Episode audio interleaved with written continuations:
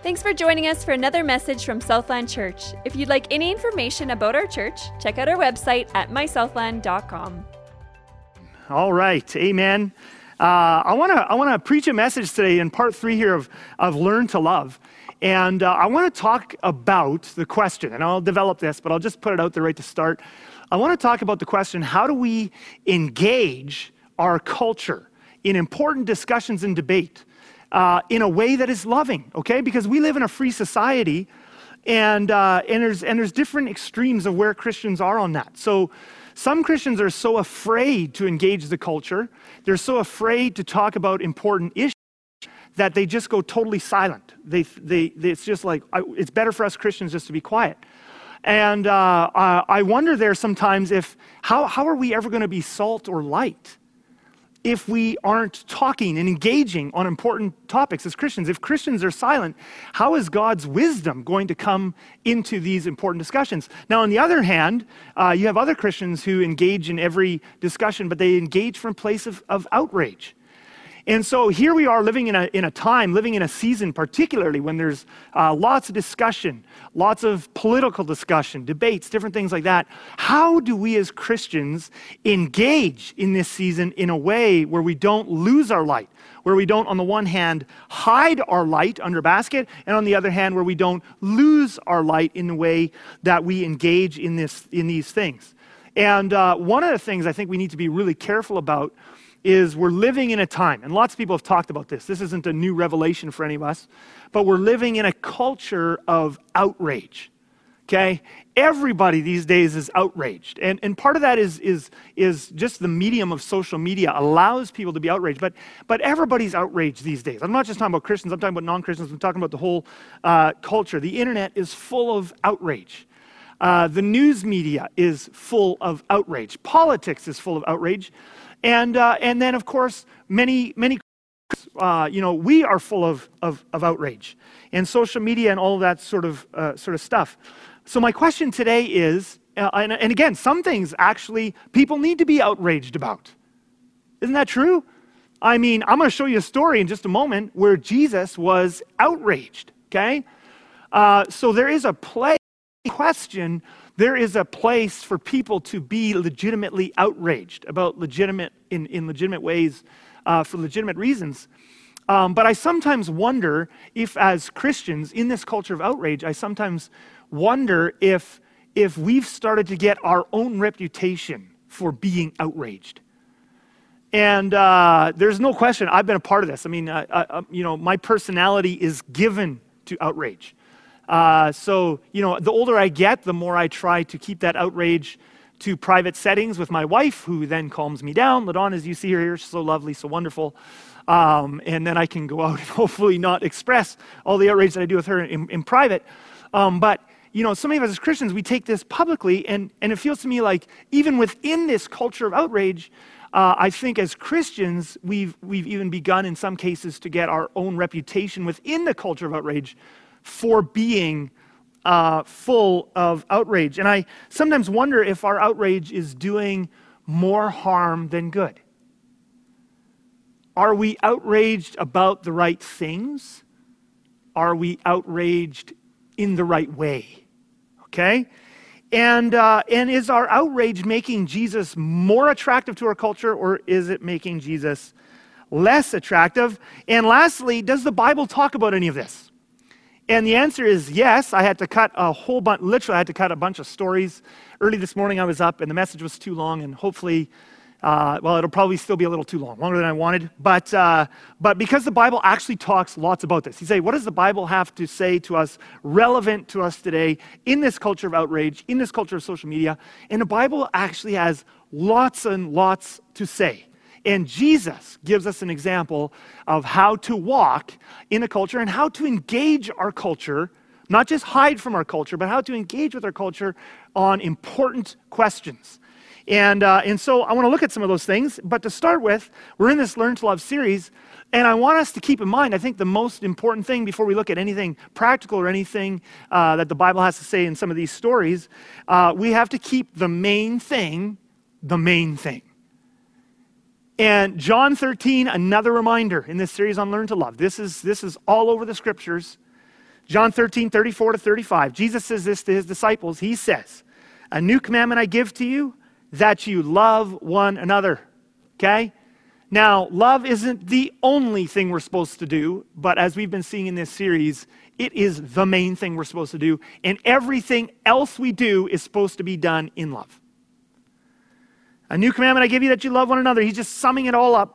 Just as I have loved you. Now that now that's a challenge. Just as I, Jesus says, as I have loved you, that's the standard. Just as I have loved you, you also are to love one another. Now look at this, verse 35. By this all people will know that you are my disciples if you have love for one another. Now, let's just sit on that last sentence for just a moment. By this, all people will know that you are my disciples if you have love for one another.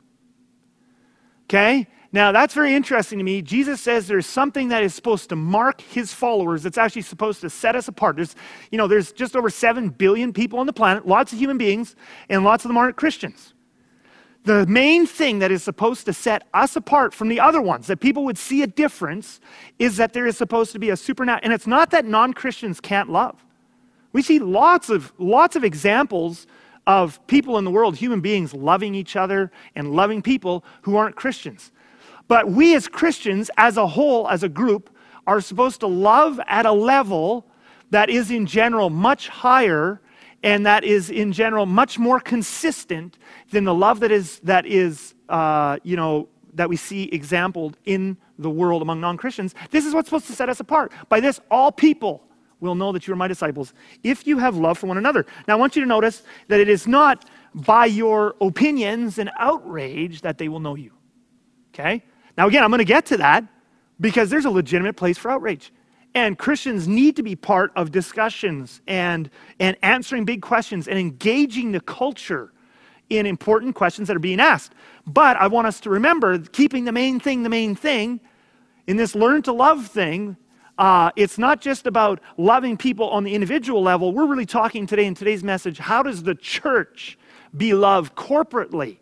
And how do we be loved as individuals publicly in a, in a very public culture where things are posted on social media and discussions are had very publicly? The world is going to know we are Christians by our love. Okay? When the world is going crazy, we Christians are supposed to be the ones that stand out because we have peace. We're supposed to actually be less afraid than the world, not more afraid. When the world is full of fear and hate, we are supposed to be walking in love. So much so that the world can look and say, those people are Christians. There's something different about them. Now, I want to, off of that, keeping the main thing the main thing, I do want to talk about this because I know that some people will focus on the love thing as Christians, and they'll take that to a place where Christians shouldn't talk about difficult things. And it's not that Christians shouldn't talk about difficult things. Christians should talk about different, difficult things. It's just that we need to do all of it in a spirit of love. But I want to show you an example of Jesus being outraged, okay? So, uh, you know, so first we set the main thing, the main thing. Now I'm going to muddy the waters just a little bit, and then we'll get some more clarity again on the far side, okay? So Jesus just said, All the world will know you are Christians by your love. Now let's look at a story of Jesus in Luke 19 and something that does not look very loving, okay? Luke chapter 19, verses 45 and 46, and we could look at the whole story, but we're, we're just going to cruise in this, in this message. And that's a, that's a painting. I, I don't think I've ever put one up in my uh, message. I did not paint that, okay? Uh, it's like a few hundred years old. But anyway, um, and it says this, and he entered, and by the way, I think Jesus was a lot madder than he looks in that painting. But anyway, and he entered the temple and began to drive out those who sold, okay, they were selling animals, pigeons, and sort of that sort of stuff, in a courtyard of the temple okay and they were distracting people from worship in fact they were particularly they were in the court of the gentiles they were keeping the gentiles that's part of why jesus is upset they were keeping gentiles from entering in to be able to worship god and really experience god and, uh, and he began to drive out those who sold, saying to them, It is written, My house shall be a house of prayer, but you have made it a den of robbers. Now, if you read this story in John chapter 2, you get all kinds more details. You'll see that he, it, like his outrage was actually premeditated. He actually formed a whip out of cords and physically drove uh, the pigeon sellers and animal sellers and money changers out of the temple. Okay, so now that is a story of outrage, okay? So we just looked at Jesus said, "By this all people will know you are my disciples if you like my followers if you if you love one another." And then we have this story. It's like, what do we do with that? Okay, what what, what do we do with Jesus doing this? Like um, this light smashing kind of kind of thing, an outrage. Okay, um, okay, so that's interesting. Some of these things we just have to kind of hold hold a little bit loosely. Okay, but now I want to show you a different story. Okay, I'm going to go to Luke 13, and like I said, I'm going to just muddy the waters a bit and, and the first thing I actually want to do is just shake our confidence a little bit that, uh, that we know all the time what Jesus' heart actually is. Because, I mean, in the temple situation, uh, you know, we can kind of work ourselves around and figure out, okay, yeah, that makes sense. They were keeping Gentiles from entering into worship for God. Okay, it makes sense that he would be, you know, zealous for that. And so, you know, there's some outrage. But then there's other stories where, you know, I would think he should show outrage, and he doesn't. And he doesn't. So I want to show you Luke 13, a story that actually makes me 2,000 years later still feel outrage. And Jesus does not show outrage. Okay?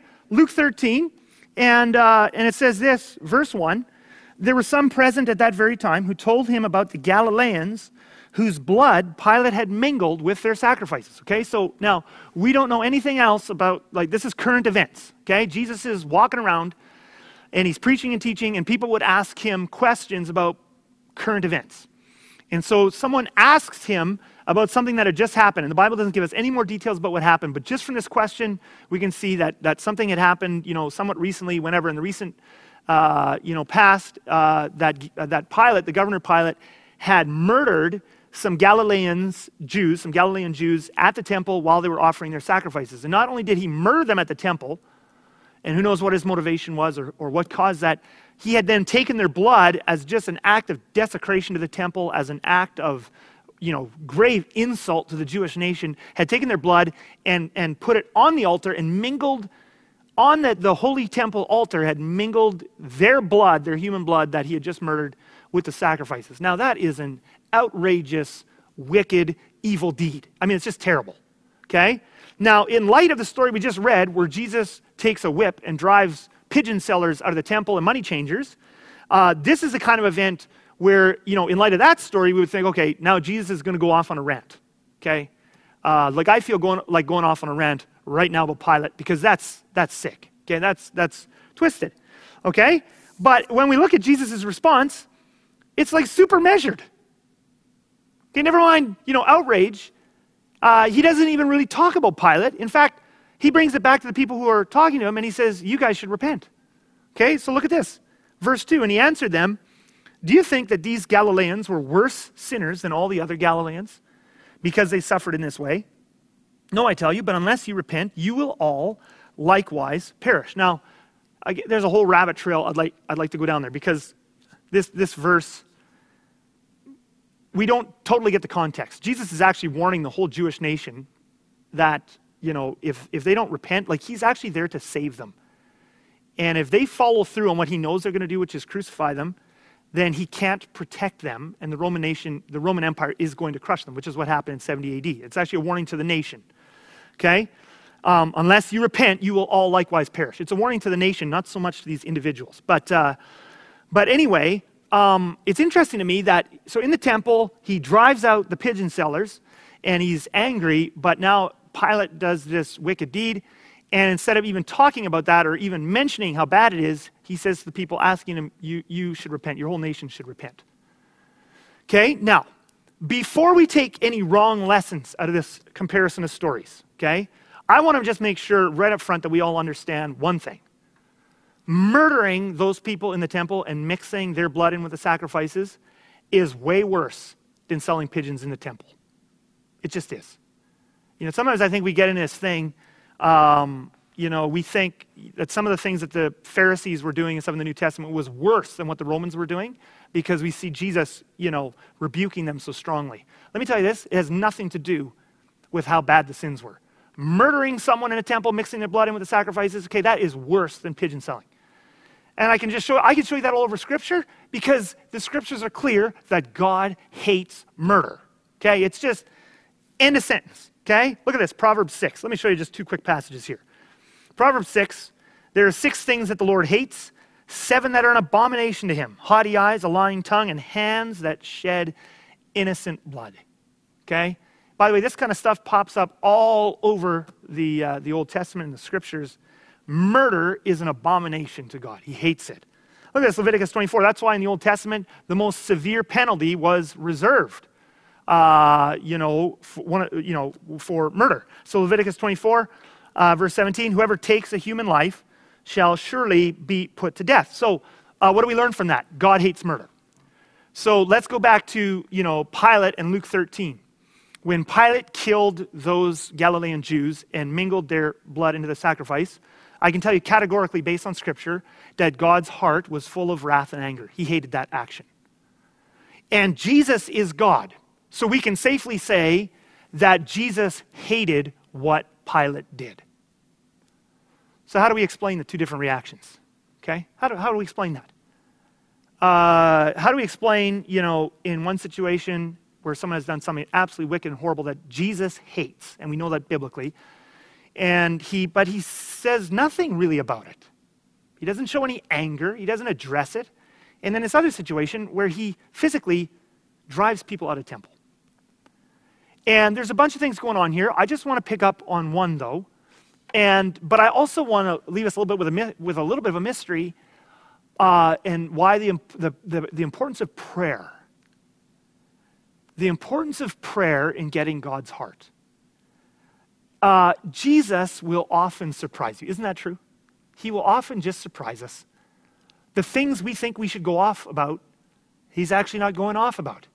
Even if he is angry about them whether he expresses it. I mean, in the Pilate situation, there's no question he hates what Pilate did, but he doesn't express it. Jesus will often surprise us, and that's one of the reasons, by the way, that prayer is so important. Okay? But there's, it's, it's more than just prayer. There's some actual principles at work here that I think are, uh, are really important. And the first one I want you to notice here, and, uh, and, and we can't get into a bunch, there's actually a bunch of things going on in these passages that I just don't have time to get into. But one of the main things I want you to notice is uh, in the Luke 19 story in the temple, Jesus is expressing his outrage directly to the people who are responsible for doing wrong. And in the Luke 13 passage, Jesus is being asked about someone else, Pilate, who isn't in the conversation and isn't there. And I actually think that's a really important distinction for us to keep in mind, even as Christians, as we're addressing things publicly. Uh, and it's not always true, but it's something to, to really keep in mind. Um, the difference that we see with Jesus here, when, and you'll actually see this throughout the Gospels over and over again. When people talk to Jesus about someone else, he very rarely expresses outrage. He usually brings it back right to who is in front of me right now. I want to talk to you. Okay? I have no doubt if Pilate was with Jesus and Pilate talked to Jesus about what he had done, Jesus' response would be very different than when he's talking to somebody else about Pilate. Okay, that's interesting. But when Jesus is actually in the temple and he sees these people keeping, uh, you know, Gentiles in the outer courts there from entering into worship of the one true God, then he's upset and he expresses that outrage to the people, the perpetrators, right there. Okay, so that's a really important thing to keep in mind. Um, when we're, you know, when we're tempted to express outrage, are we talking to the people responsible or are we ranting about the people responsible? Okay, that is an important thing to, to, to keep in mind. Now, I have no doubt, you know, on Judgment Day, I would hate to be Pilate uh, unless he gave his life to Christ. Uh, you know, you know, and we just don't know about it in the Bible. That could have happened later in his life, uh, which would be really cool. And then he's forgiven. I mean, we can be forgiven of the most, you know, horrible things. But on Judgment Day, when Pilate actually stands before God to give account for his life, if he didn't give his life to Christ, if he didn't receive that forgiveness, I mean, it's going to be horrible for him to give account for some of those murders, okay? But when Jesus talked about Pilate, he didn't express outrage to everyone else about Pilate.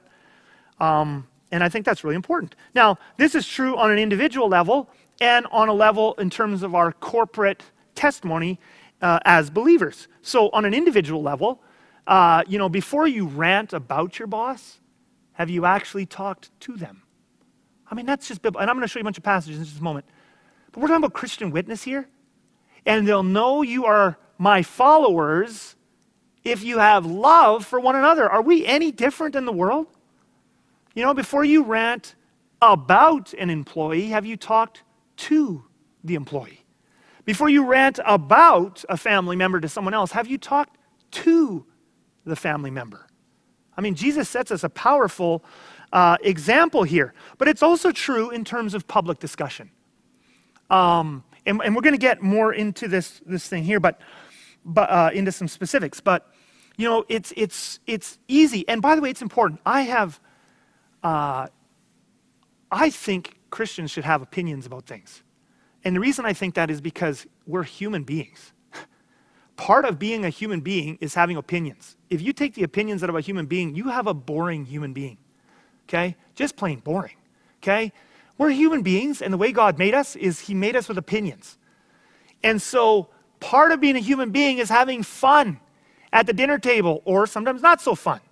But you're, you're discussing ideas and in the public square discussing ideas, trying to make things better, trying to come up with solutions. People having opinions about things. I mean, sports is all about opinions. You pick some random team and then you cheer for them and hate these other guys, and there is absolutely no reason other than you just picked one, you had an opinion, and there you go. Okay? And I'm I'm the worst at that. I love it. I'm not even apologetic, okay? I'm, I'm, a, I'm a rabid, you know, fan. Uh, so that's fun. So, but before you rant about, let's say, the medical system, one of the things, I, I've been a ranter much of my life. And just part and parcel of my personality, I guess. And I, I, hopefully, as I get older, I'm, I'm growing out of that, and by the grace of God. But you know, it's amazing when you talk to people on the other side of something, how often, even if you don't end up agreeing with them, it's amazing how hearing somebody on the other side does a lot to temper the outrage. And so it's one thing to have opinions. Oh, we have opinions about the medical system, we have opinions about that. And it's, it's important to have opinions. We're human beings. I wouldn't expect anybody to not have opinions or to, or to have to be completely silenced about their opinions. But, you know, before we go off on all kinds of rants about different things, have you ever talked to some actual doctors? We have lots in this community. We have lots in this church, lots of Christian ones, lots of non Christian ones, lots of nurses in this community.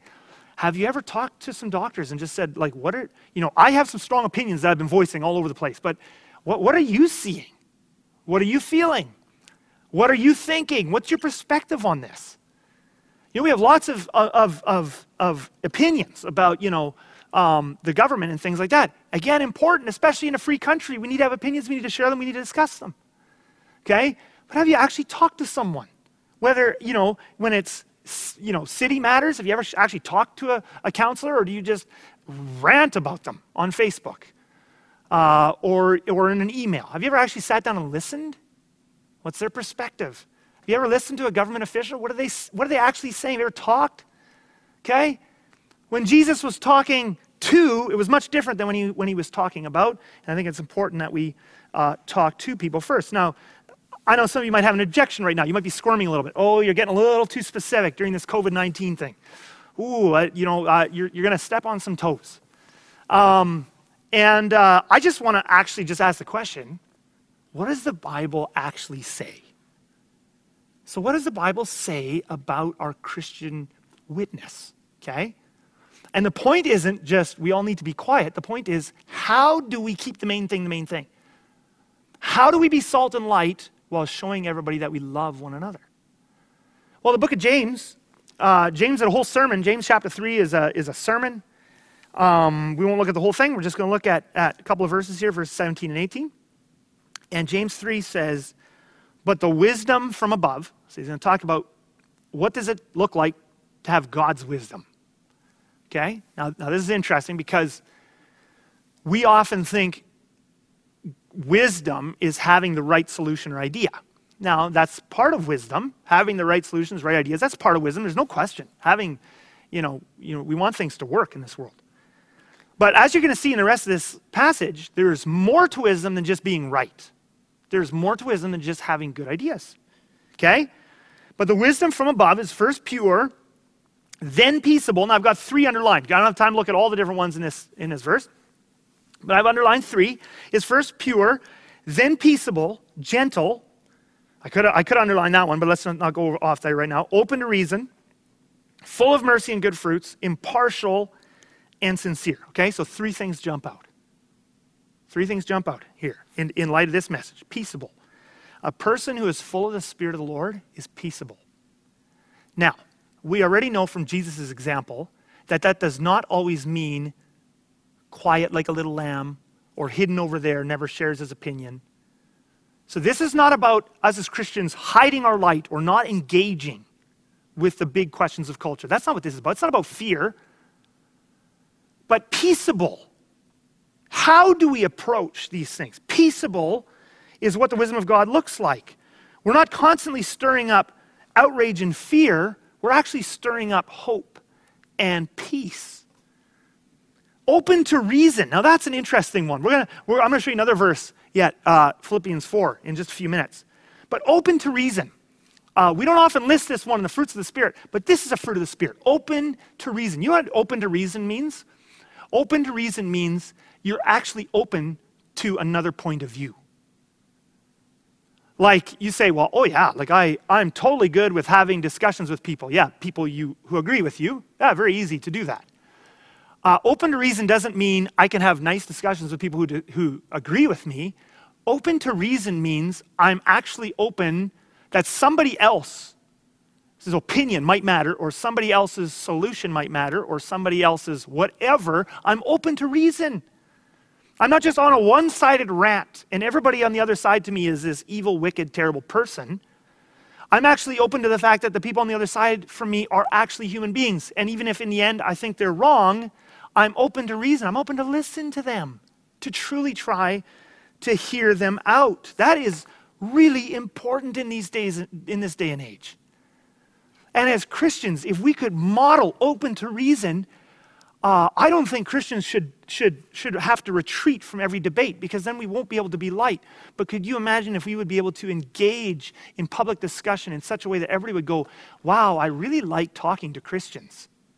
Like they're open to listening, they're open to reason. They love to talk about the issues, but they bring hope to this thing and listening, even if we disagree. Impartial.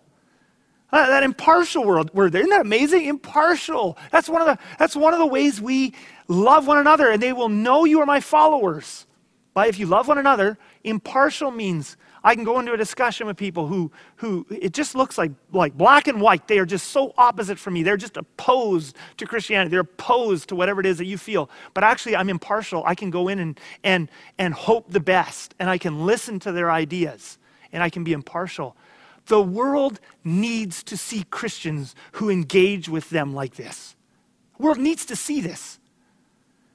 Desperately needs to see this. Verse 18, and a harvest of righteousness is sown in peace by those who make peace. By the way, we can look at verse after verse after verse. The scriptures have a lot to say about this a harvest of righteousness. But I wonder sometimes if, as Christians, in our goal to be right, we're so convinced about certain things that in our goal to be right, we're just steamrolling people with, with kind of one sided outrage. And in the end, we're losing the harvest of righteousness.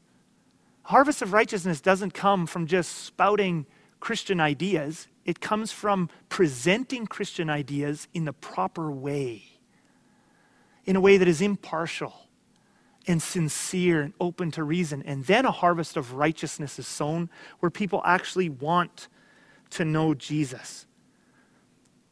The opposite of outrage is not silence, but reasonableness. I just want to say that.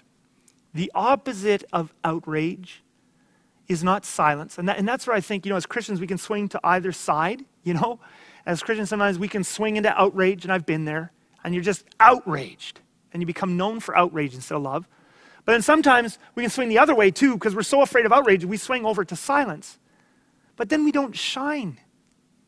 The opposite of outrage is not silence, the, the opposite of outrage is reasonableness, sincerity, listening to people from the other side, engaging them in dialogue, making compromises, not compromising the truth of God's word, but making compromises in the sense of trying to meet people halfway. I think that's really important. And I think that as Christians, when we can model those things, when we should be at the forefront of encouraging dialogue and discussion, reaching out to people who are on the various sides of, de- of, of debates, and then being the light of Christ to them.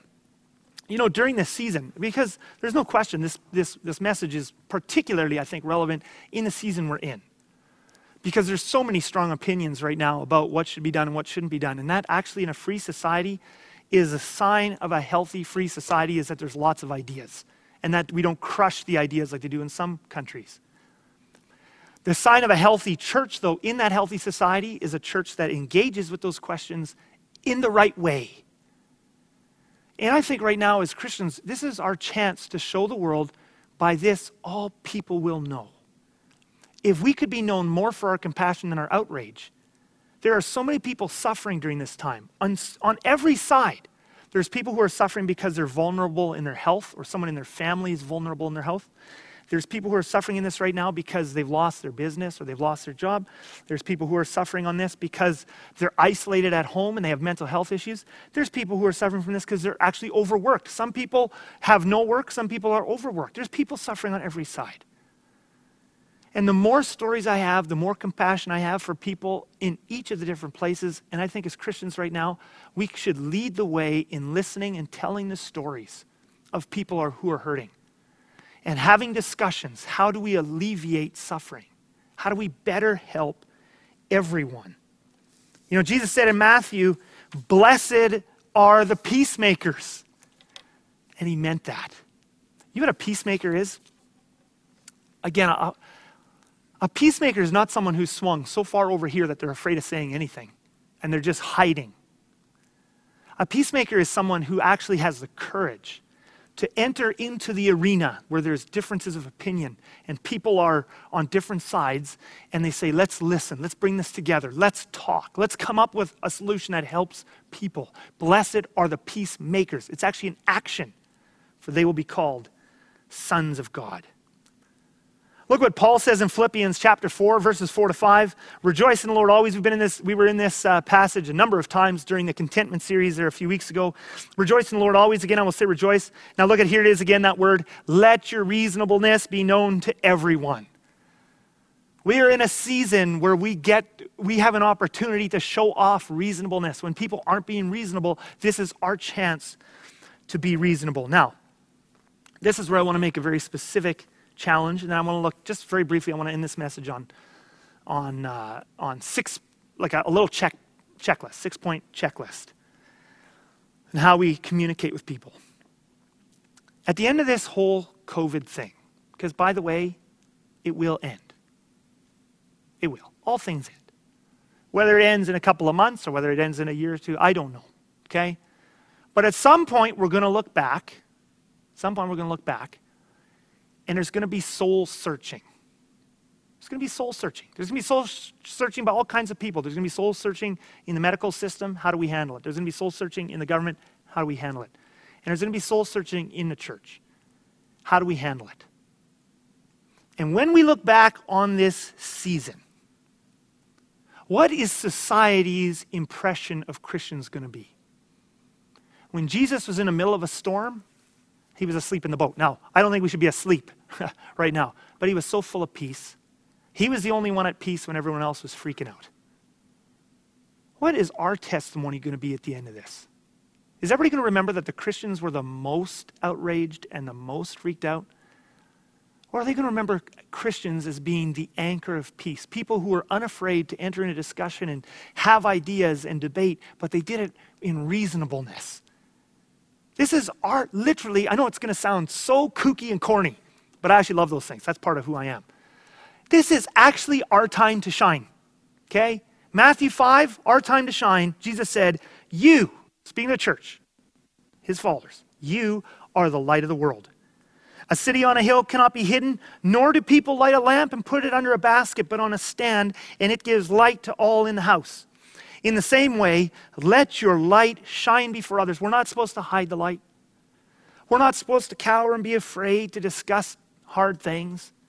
Let your light shine before others so that they may see your good works and give glory to your Father who is in heaven.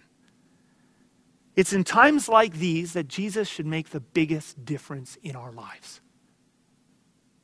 That we can be full of peace when we enter into discussions and difficult cultural topics. And we can be full of love when we enter into those discussions. And we're not afraid to have those discussions, but we do them with reasonableness and with sincerity and with impartialness. So, quick six point checklist to end this message. A checklist before, and whatever it is, whether it's, you know, about uh, you know, some issue right now in politics or with COVID or different things like that, or whether it's some, you know, you know, whether it's about abortion or, or you know, same-sex marriage or whatever it's about. How do we as Christians engage with culture in a way that we're not hiding the light, but spreading the light? Okay? Here's a six-point checklist as to how. And this is just some helpful points. Before posting, talking, writing, forwarding, have you talked to people you disagree with, or are you planning only to rant about them? Okay? Have you actually talked to someone on the other side and listened? Have you ever gotten their feedback, how they feel? You ever discussed with someone on the other side? Jesus did this all the time. By the way, you go through the Gospels, where is he constantly going? To Samaritan villages. Why is he doing that? He's reaching out to the people who are upset with him. He's reaching out to the Pharisees. He's reaching out to the poor. He's, he's, going, he's walking across the aisle and touching people who, are, who would, should be on the other side as him. We as Christians should be doing the same. He had a reputation for eating and drinking with sinners. We should have the same reputation. By this will all people know that you are my followers if you have love for one another. Number two, before posting, talking, writing, forwarding, have you spent time in prayer getting God's heart for the situation? Jesus might surprise you. It's possible to be right about something and wrong at the same time. You may, might be right about your opinion, you might be wrong in the way you want to talk about it. It's not that we have to be quiet, it's, it's the how.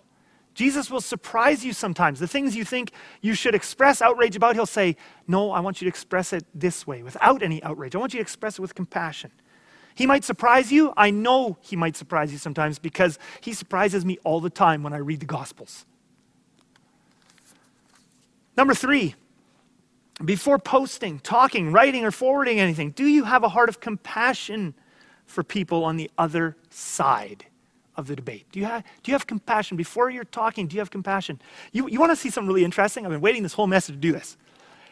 I read you right at the beginning of this message, Jesus clearing out the temple, Luke 19, starting in verse 45. Do you know what happens in the verses right before that outburst of outrage? Something that I think is, should be very instructive for us all. Right before the story of outrage is this story, and I'm only going to read you one verse. Verse 41, this is right before the outrage story. And when he drew near and saw the city, so he's just coming into Jerusalem, and the first thing he's going to do is he's going to go to the temple and he's going to drive the pigeon sellers and the money changers out. Look what he does first. And when he drew near and saw the city, he wept over it. Before he expressed his outrage, you can actually see here his outrage is based on compassion. He's weeping over the very city, he's weeping over those Jewish leaders who are rejecting him. And then he's outraged at some of the things they're doing in the temple. But that outrage isn't coming out of just outrage, it's coming out of a heart that overflows with love. And so, my question is to us as Christians the world needs to see Christians who, who only get outraged occasionally and only for the right things in the right ways.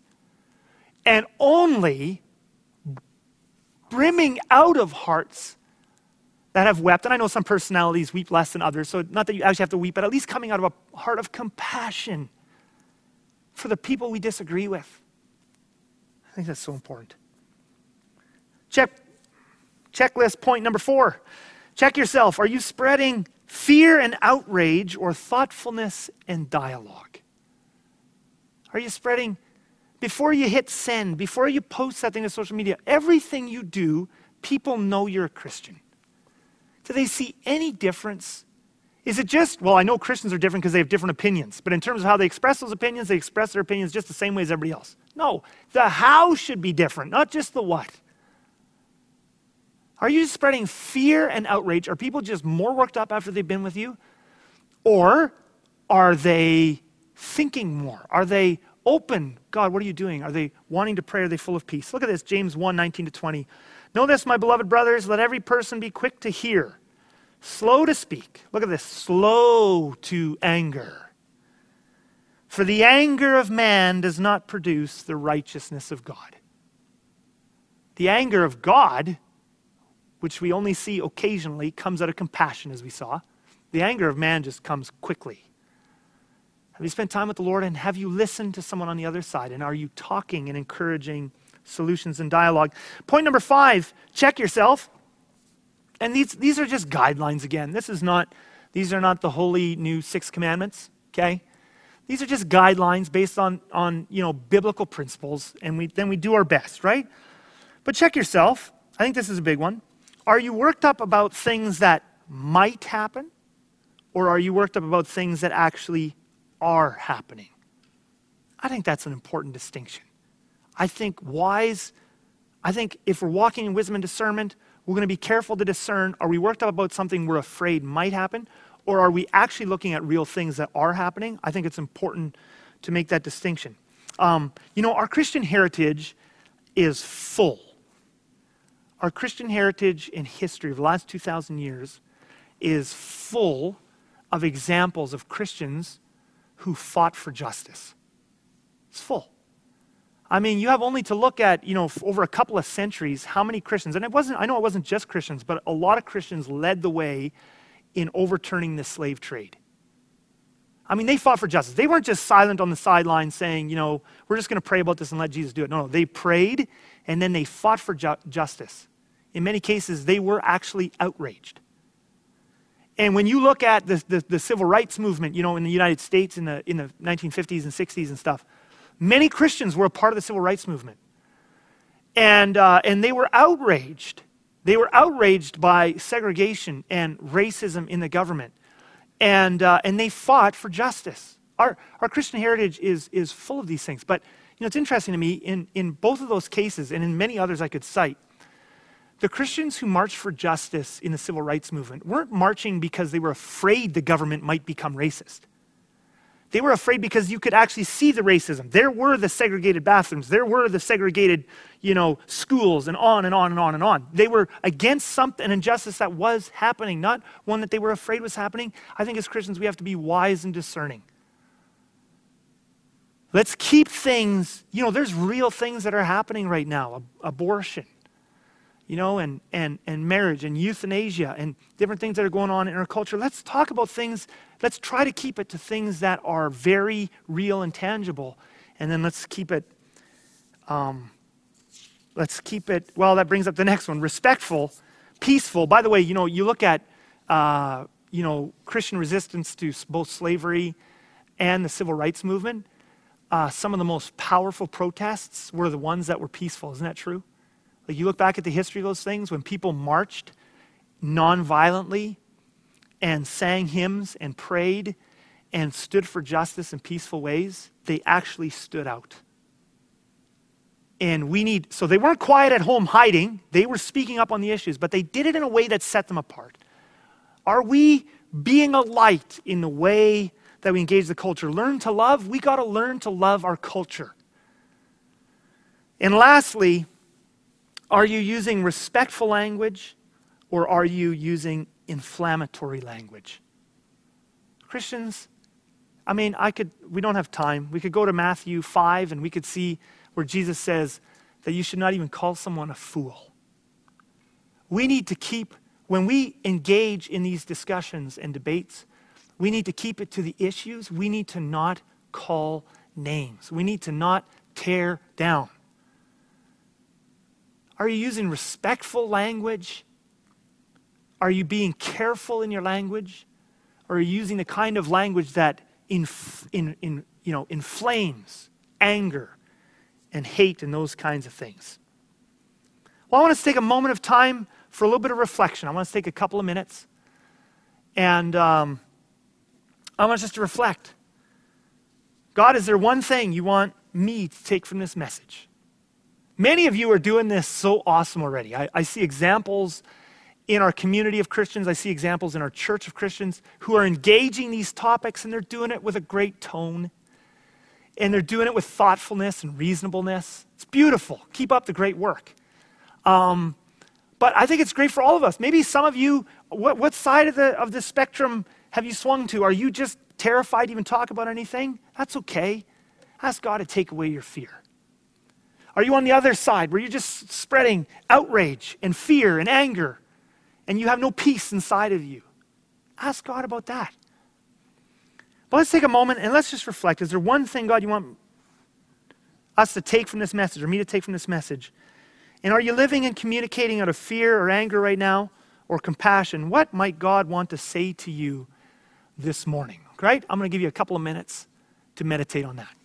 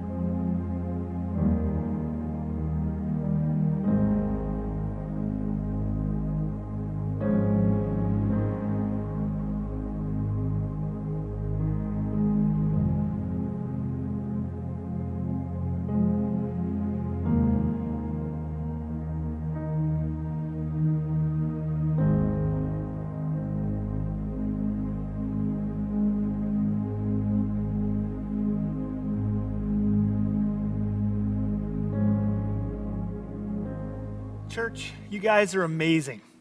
And uh, we're getting to be the church these days. And, and that's actually exciting. There's some hard things going on right now, and we look forward to being back here together. But you guys are, I'm, I'm seeing many testimonies and many examples of love and generosity. It's exciting. And, uh, well, I'm going to pray for you. I'm, I'm hopped up on church coffee again, which is great. Uh, but I want to just pray for you. And the worship team is going to lead us in one final song of worship. But let's go this week now and let's not hide our lights in our basket. Let's go and engage our culture and be a light of reasonableness and love. Lord Jesus, I pray that you would go to the root of any fear anxiety that any of your sons and daughters might be feeling right now. Go right to the root of it. Help us, even in scary circumstances, to show the world that you make a difference in our lives. We can have peace we can have peace and we can have love that is beyond what the world can give. Help us to engage with the world in ways that make you attractive, that make people want to know you, Jesus. This really is our time to shine. In your name we pray, Jesus. Amen. Thanks again for joining us for our weekend message. If you have any needs or prayer requests, please give us a call at 204 326 9020 or email prayer at mysouthland.com. Once again, our phone number is 204 326 9020, and the email address is prayer at mysouthland.com.